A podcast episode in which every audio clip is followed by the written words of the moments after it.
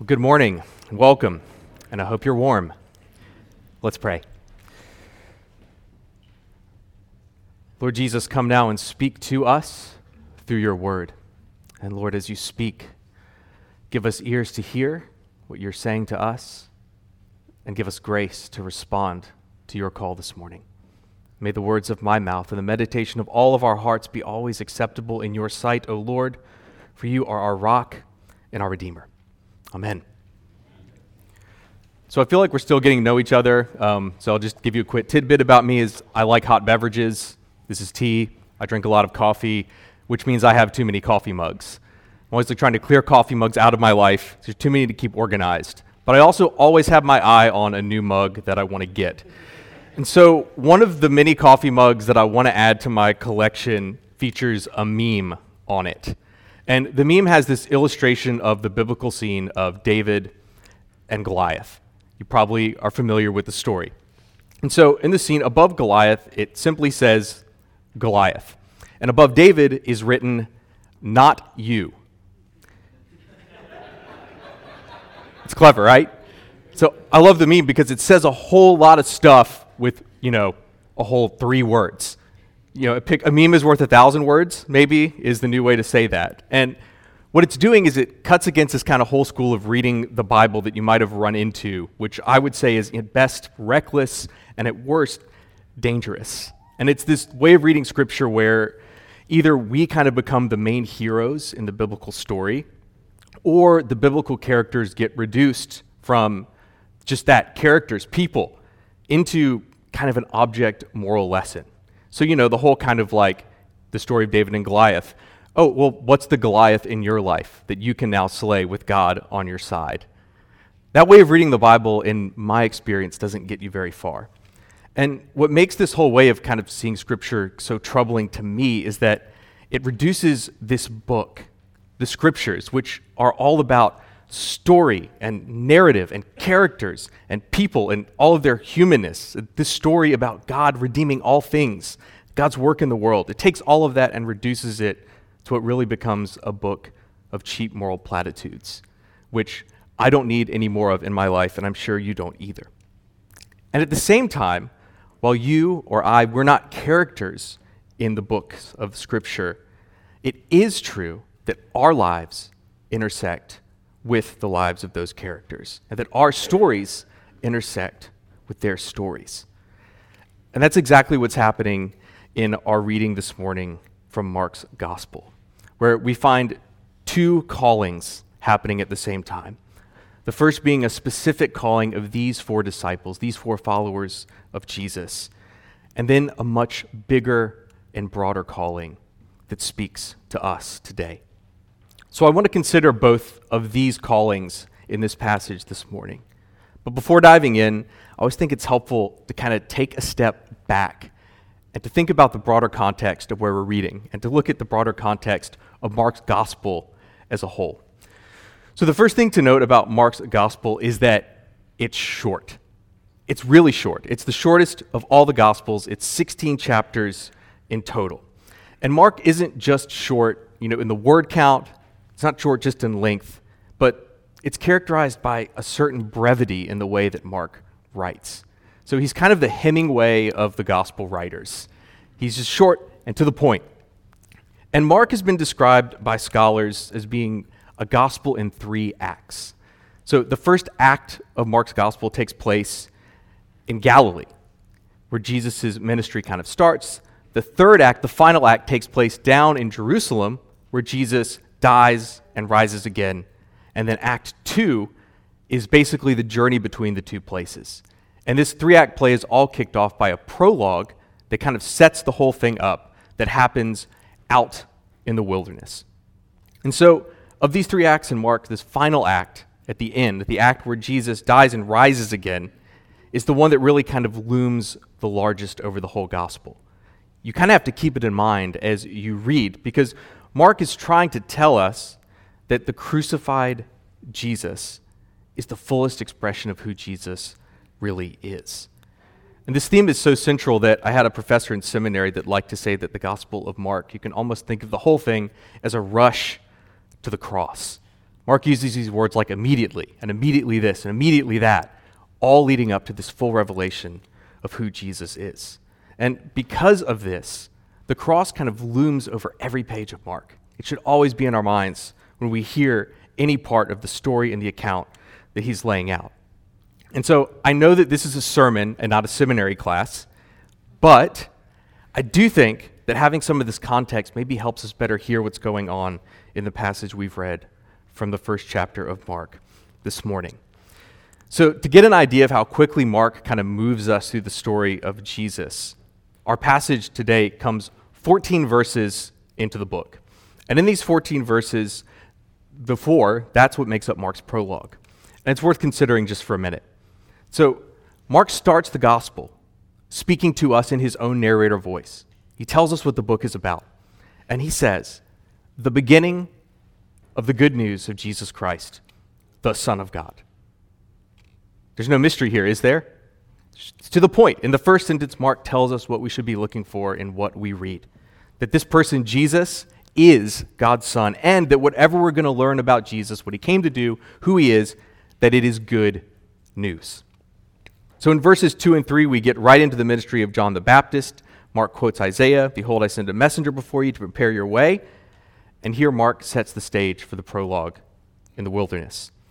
John the Baptist's ministry is a whole four verses. And then in three verses, Mark tells us of Jesus' baptism. And then he manages to fit the whole account of Jesus being tempted by Satan in the wilderness into two verses. And just to get a feel for how Mark writes, listen. The Spirit immediately, Mark's favorite word, drove him out into the wilderness, and he was in the wilderness 40 days being tempted by Satan. And the, he was with the wild animals, and the angels were ministering to him. So, unlike Matthew's account, where there are just pretty much no details and dialogue here in Mark. And remarkably, too, in all of this prologue, Jesus has yet to speak a single word. We've heard details, we've heard accounts of things happening, but we have not heard Jesus speak. Jesus first speaks in Mark's gospel in our gospel passage today. And there we read that Jesus comes into Galilee proclaiming the good news of God and saying, The time is fulfilled. The kingdom of God has come near. Repent and believe in the good news or gospel. So, these first words out of Jesus' mouth, we can think of them almost as if it's kind of the inaugural address of Jesus' ministry. They're setting the stage for all that Jesus is about to say and do between this point and the very end of the book. And it even builds on that opening sentence that Mark told us that we know that Jesus is the Son of God and that somehow that is good news to us. But Jesus fills this picture out further that the good news is about this reality that the kingdom of God has come close to us, it's come near to us. And because the kingdom has come near to us, there's something that we're to do in response to it, that we're to repent, that we're to turn around, and that we are to believe this good news. So, with this kind of idea about what Jesus' purpose and ministry is in our minds, we find Jesus walking along the shore of the Sea of Galilee and he sees Simon and Andrew, Simon Peter, who will know him as to be later. They're casting their nets into the sea. And Jesus just calls out to them, Come, follow me, and I will make y'all, it is a y'all. We really need the southern translation because second person plurals are important. I will make y'all to become fishers of people, of humans. And Mark says that they immediately left their nets and followed him. And then going a bit further, Jesus sees James and John, the sons of Zebedee. They're in their boat and they're fixing their nets. And Mark tells us that immediately Jesus calls them, and they leave their father Zebedee in the boat with the servants and follow him. This is the first calling that I want us to sit with for a bit and turn our attention to. Because you can just hear it kind of as an account of things that happen, but if you stop and you think, it's really remarkable what's going on here. The calling story of both of these sets of brothers. If you think they're just going about the mundane, everyday work that they woke up and did every day, their life was probably a bit like Groundhog Day. Every day, the same thing go to the sea, cast nets into the sea, catch fish, fix the nets, fix the boat, deal with servants, right? All this stuff over and over and over again on repeat. But then Jesus just walks by and calls them. And in both cases, they just stop. They drop everything and they just walk away and follow him. No questions, no qualifications. And Mark tells us that James and John even walk away from their own father at their family business. They just walk out, leaving him in the boat with their employees. The suddenness of the response, if you think about it, it kind of begs the question what was it about Jesus that drew these four men to do this and to follow him? So, Mark, in his really short and to the point style, he doesn't really give us any help in answering the question, does he? And this has led scholars to fill in the blanks with a whole bunch of speculation about why. So, was it maybe they saw Jesus before and knew him? Mark didn't tell us that, did he? Maybe these men who were working a common trade knew that Jesus was a teacher, a rabbi, and they jumped at the chance to actually follow him into some kind of religious calling that they thought they were going to get. And neither of these could very well be true. But Mark didn't think those details were important for us to know. What Mark wants us to know and to hear is that Jesus called and they answered. Jesus immediately called and they immediately answered. That's it. So these details are the only ones we need to know. And in giving us those details, Mark actually gives us something which I think is pretty amazing. He gives us some space to read between the lines of Scripture, to imagine, to envision, even to speculate a little bit. So, did they see something in the way that Jesus spoke to them? Did Jesus' words pull on their hearts in a certain way that led them to this pretty radical behavior? Or was it something they saw about Jesus? Was it something in his appearance? Was it something in his demeanor? Was it something that makes them know that he was worth leaving everything and following? Or was it just a feeling? You know, the kind of gut feeling. This guy says what he means, and I am going to follow him. That what he's offering me is so much better than what is here in front of me. That's even worth dropping my family, my business, everything I've known. What do you think it was? What do you think it was? Sit with it for a minute. If you were in the disciples' shoes, what kind of thing would you have to perceive or hear from Jesus in order to do what they did? To walk away from life as you knew it, to walk away from your job and your work, to walk away from your family business in the case of James and John, leaving your own father in the middle of the workday. What would it be for you?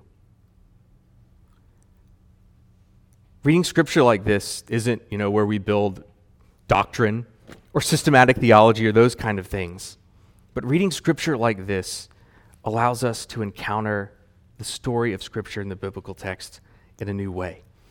It makes scripture not just some story that exists out there, kind of in the ether or in the clouds, but actually let scripture be what it is, which is a living, breathing story that involves real humans just like you and me. And engaging scripture like this brings us to the intersection between our own stories and the story, the big story.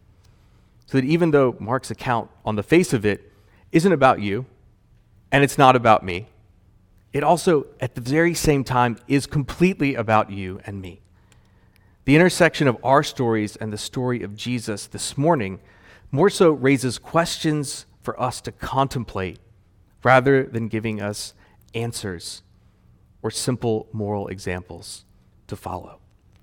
It gives us these kind of questions. Questions like What about Jesus led you to first follow him?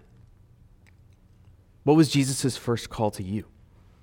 Or if you're not sure about Jesus or wondering about who this Jesus guy is, what about Jesus sparked your curiosity? What made you think he was even worth taking a look at? One of the first questions that reading this passage always brings up to me, no matter how many times I read it, is whether or not I would have responded like Simon and Andrew and James and John. And it'd be really great to stand up here and be like, I'd definitely do what they did, but that wouldn't be true because I don't know what I would do. I haven't been able to come up with an answer to the question. But that question led me to another place in thinking about this passage, which is why was it even that Jesus called these four men to follow him? So, was it because of their religious acumen or was it because of their understanding of the scriptures? Well, no. They weren't Bible scholars or teachers, they were tradesmen, common fishermen. Was it because they were particularly great guys and kind of had, you know, the moral makeup to follow Jesus? Probably not. Was it because they were really perceptive and open to Jesus and were going to understand everything he taught in parables and all the mystery? They were just going to get it and understand his purpose in the world? No way. Because all you have to do is keep reading Mark's gospel to see how this pans out and to see what happens with Simon Peter and Andrew and James and John and really all the disciples. Right? So Simon Peter has uh, quite a few pretty famous missteps along the way. So in Mark 8, just a few chapters later, Peter's the first one to confess Jesus is the Christ, the Messiah. And Jesus then explains what his mission is the Messiah going to be, which is to die and to rise again. And Peter takes Jesus aside and rebukes him. Rebukes him. He tells Jesus off, leading to Jesus calling Peter in a slightly different way than we read this morning. Jesus calls Peter Satan, and he tells him to get behind him, to put his mind on the things of God, not on the things of man. And there's also the well documented time where Peter tells Jesus at the Last Supper that he'll never deny him only to deny him three times the very same night. In Mark 10, we find Jesus again ex- trying to explain to his disciples how his ministry is going to culminate. That he's going to go to Jerusalem, he's going to be handed over to religious authorities who will condemn him, deliver him up to the Gentiles, who will then mock him, spit on him, flog him, kill him, but that after three days he will rise. And what Jesus is trying to do in Mark 10 is show the disciples how the kingdom of God works. That its king is not going to win victory in the way that they think, by force, but instead in weakness, by laying down his own life. And so, how did James and John respond? Well, they immediately ask Jesus to grant them places of power, to sit at Jesus' right and his left in glory, thinking that they're going to be on thrones next to Jesus' big throne that they're going to be in the room where it happens, to quote Hamilton. They immediately show that they have zero understanding of all the things that Jesus has been trying to tell them over and over about who he is and about how his kingdom works. And Jesus corrects them, telling them that though they will share the baptism and the cup of suffering that Jesus will have to partake of, to sit at his right and his left is not for them, but for whom God has prepared. It's Jesus referencing his crucifixion and the thieves who will be at his right and his left. Because on the cross, that is Jesus in his fullest glory and power. The truth is that these four disciples were every bit as capable of getting it completely right, like we read today, but also completely wrong. Meaning that Jesus chose them not because of their own merit, because they were great, but Jesus chose them because of his own merit. Jesus just simply chose them. And this is where this first calling in our passage begins to give way to the second calling in our passage, which is our own calling. So, as much as we can gain from imagining ourselves here in the disciples' shoes or thinking self reflectively about how we might have responded to Jesus if we were in their place, the fundamental calling that the disciples were responding to isn't just what Jesus said to them, but it's actually the same call that Jesus makes to us from the very beginning of our passage. It's the call to repent and to believe in the good news. The call that in Jesus, God has come near to us, and that we are now invited to return and to turn back to Him. So it can be easy, especially in reading passages like ours today, to take the disciples and place them kind of on this pedestal where we think they're some spiritual superheroes who are somehow immune from the things that make following Jesus hard. But that's not the biblical witness. It's not even close. The biblical witness is that following Jesus is really hard. And sometimes it's really confusing. And sometimes people who follow Jesus manage to get it really, really wrong. Even go so far as to rebuke Jesus to his face and to deny him. The biblical witness is that those who follow Jesus aren't spiritual superheroes, they're actually just humans. Humans who bear both the dignity and the glory of being made after God's own image, but who also bear the deep wounding and scars of sin. Meaning that the call to follow Jesus isn't one that we answer because in our own wisdom, we've put all the facts together, we've done all the research, and we figured out who Jesus really is. But actually, it's a call that we answer because we know our deep need, our desperate need for Him. That Jesus calls us not because of something in us, be it our intelligence or our performance or our faithfulness, but simply because of His own mercy. So, in our Old Testament reading this morning from Jeremiah, we find Israel in a bad spot. So, you know, prophets don't usually show up when things are going great. Things have to be going pretty poorly for a prophet to come on the scene. And so, here we have God telling Israel through Jeremiah that they have abandoned him like an unfaithful spouse, that they've walked away from God, and that they have forgotten him. And yet, in verse 22, we find God saying a really remarkable thing to his people who have been treacherous and abandoned him. God says, Return, O faithless sons, and I will heal your faithlessness. Return, O faithless sons, and I will heal your faithlessness. So, despite Israel's foolishness and their faithlessness, despite the fact they've forgotten Yahweh their God, he calls them back. He calls them to turn around, to repent. And it's in this call to return that God offers them a word of promise that I will heal your faithlessness, that I will make whole whatever it is that caused you to leave and to turn away from me. And it's this interplay between human faithlessness and God's promise to heal, which is what's really at the heart of Jesus' call to follow him and to repent and to believe in the good news. So, in the very first of the 95 Theses, which is the document that kicked off what we now call the Protestant Reformation, Martin Luther wrote, I think is a pretty stellar line that stuck with me. He wrote, When our Lord and Master Jesus Christ said, Repent, he willed the entire life of believers to be one of repentance. Meaning that it's never something we graduate out of. That turning to God isn't something you do when you first respond to Jesus and then never need to do it again. No, Jesus' call to us is that same call to repent. That no matter where we find ourselves in life, whether we're in a good moment or we're in a bad moment, whether we are in the midst of joy or in the midst of deep and profound pain, in the middle of what feels like a total mess, whether we made that mess or not, the call is the same. In all life, Jesus is calling to us Return to me. Return to me, and I will heal your blank. I will heal your unfaithfulness. I will heal your shame. I will heal your anger. I will heal your wounds. I will heal your bitterness. I'll heal your hardness of heart. I'll heal your grief. I'll heal your unbelief.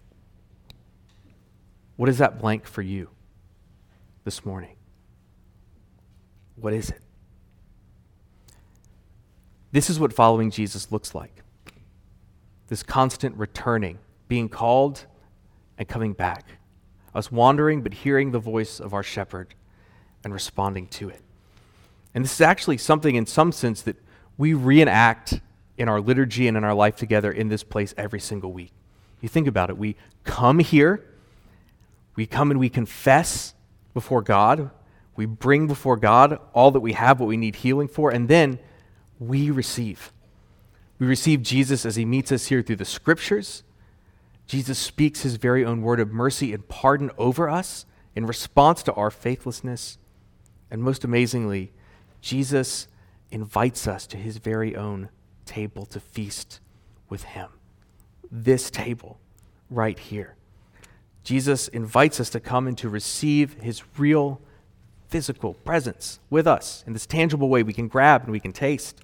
So every week in this place, as mundane as it may seem sometimes, as much as we're here in the rush of trying to get our family together, fighting the cold, crossing Old Buncombe Road, and all those mundane things, yet the kingdom of God comes near to us here in this place, in the words of Scripture, at the table. Every single week we come and we repent and we believe again the good news of the gospel as it's proclaimed to us and we hear it, and as it's proclaimed to us in what we eat and in what we drink into our very bodies. So, friends, this morning, listen. Jesus is speaking to you today. He's speaking to you, and He's calling you yet again to turn to Him, to return to Him, and to follow. He's calling you to bring whatever it is you need to bring to be healed and to be restored. But the question for each of us this morning is the same, which is will you say yes to this invitation he holds out to you and to me? Let us pray. Jesus, we thank you that your call to us is never ceasing. Lord, that in all of life, wherever we find ourselves, your arms remain open to us and that, Lord, you call us to turn and to return to you. That you promise healing for our souls, and you promise us rest. So, Father, give us grace this day to respond to Jesus' calling. Let's bring before him whatever we need him to take. And, Lord, pray that you would set us free to serve you and to love you and to be your people in this world which you've called us. We pray this in Jesus' name. Amen.